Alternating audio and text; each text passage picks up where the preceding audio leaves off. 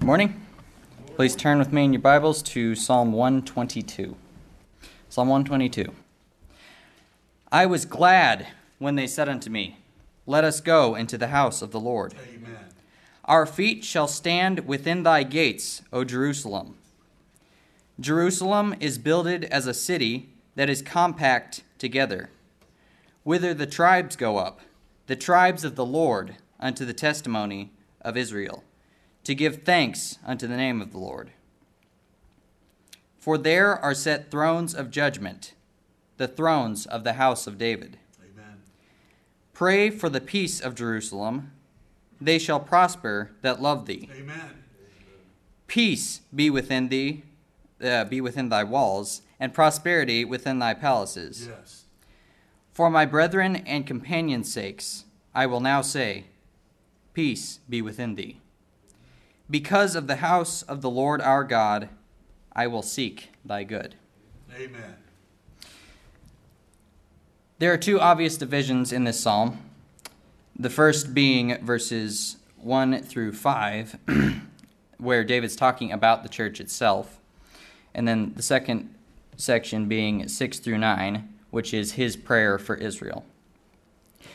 My purpose for this psalm is simple to encourage each of us to continue strong in the faith and love of the brethren.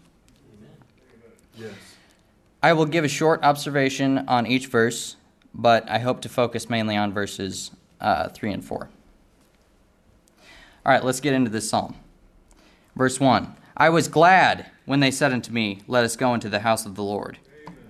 Are we glad to be in the Lord's house today? We should be. It should be easy for us to be glad. Jehovah is our God, and we are in his house today. Yes. Remember that. Yes. David had great zeal for the house of the Lord, and we should follow his example. Yes. David's friends said in this verse, Let us go to the house of the Lord. We're not alone. There are others with us along the way to help us on our walk with God.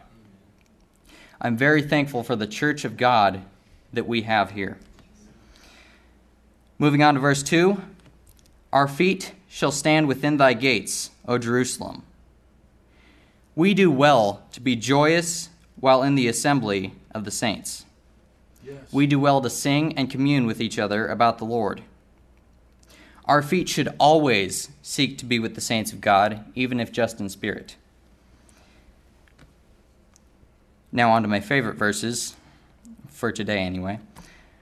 Verse 3 Jerusalem is builded as a city that is compacted together. Yes. Compact together. Jerusalem was built as a fortress on top of a mountain Yes. and was a compact and fastened structure. It was impregnable in its time. But the psalmist wasn't talking just about the city itself. Let's look at the deeper meaning. The church of the Lord is compacted as a group, Yes. being fitly framed together. Yes. Just as the Lord's blessing in all the various aspects of the nation of Israel allowed for the perfecting of its capital city, the church is only built up when all of its members are prospering.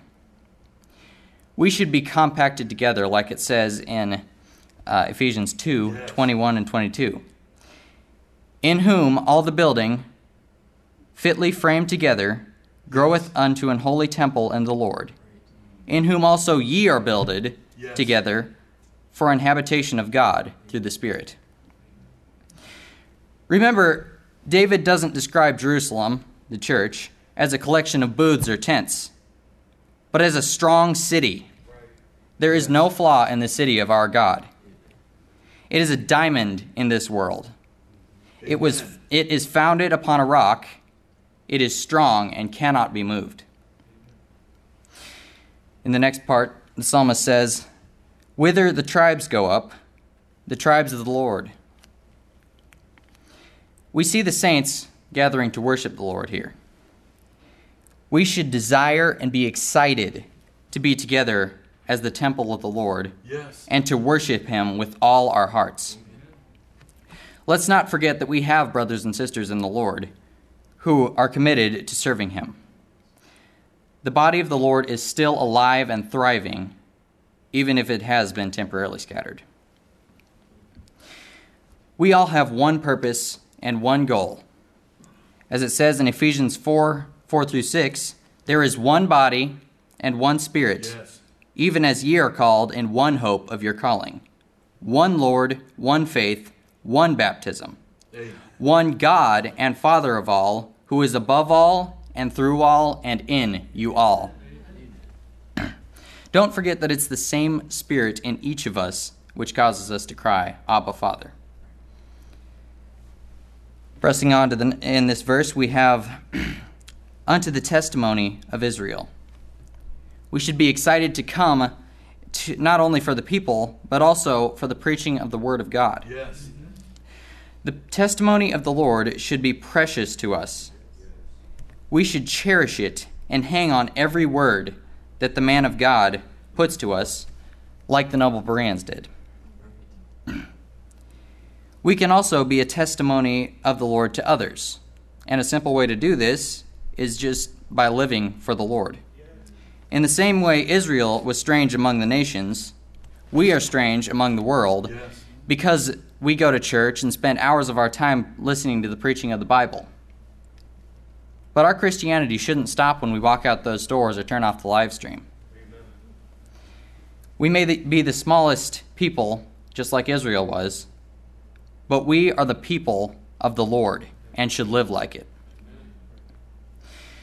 We should shine our light in this dark world. We are a peculiar people for the Lord but we have our brothers and sisters to cheer us to love him more. Next, we're told the reason to gather together in the house of the Lord to give thanks unto the name of the Lord. Amen. How thankful are we?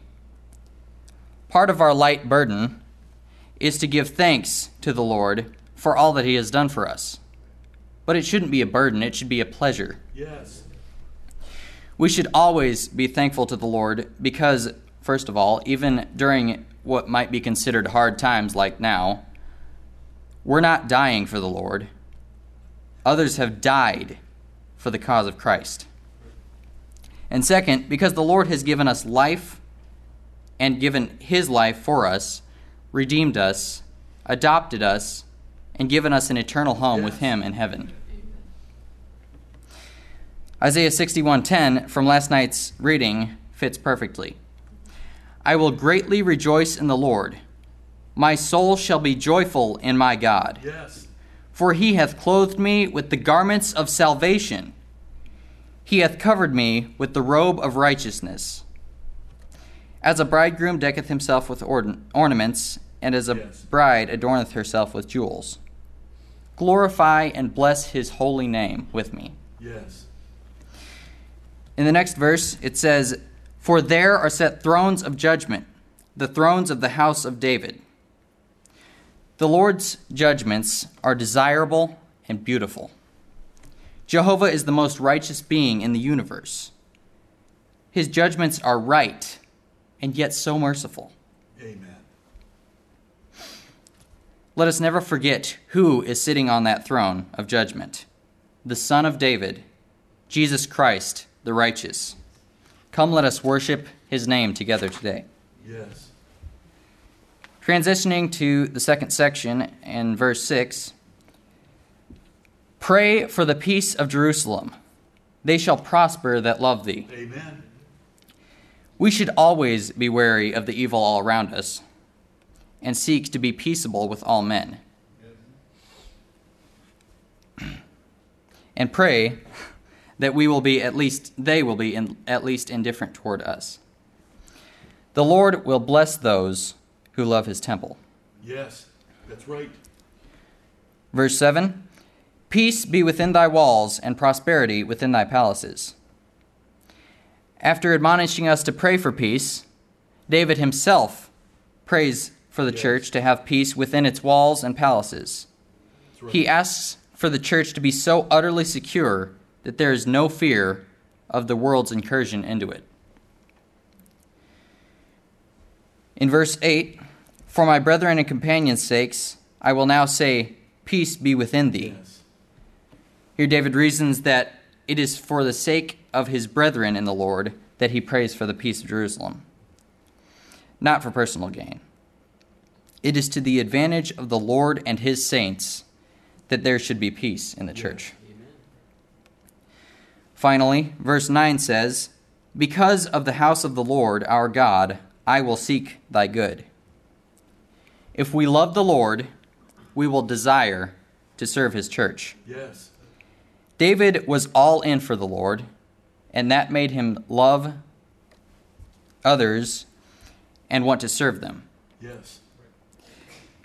Let him be an example to all of us of how to set our sights on the Lord, which will drive us to love others.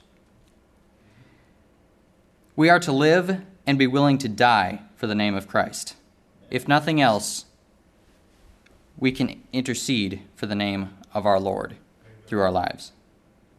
Praise, honor, and serve the Lord our God with me today. Amen. Amen.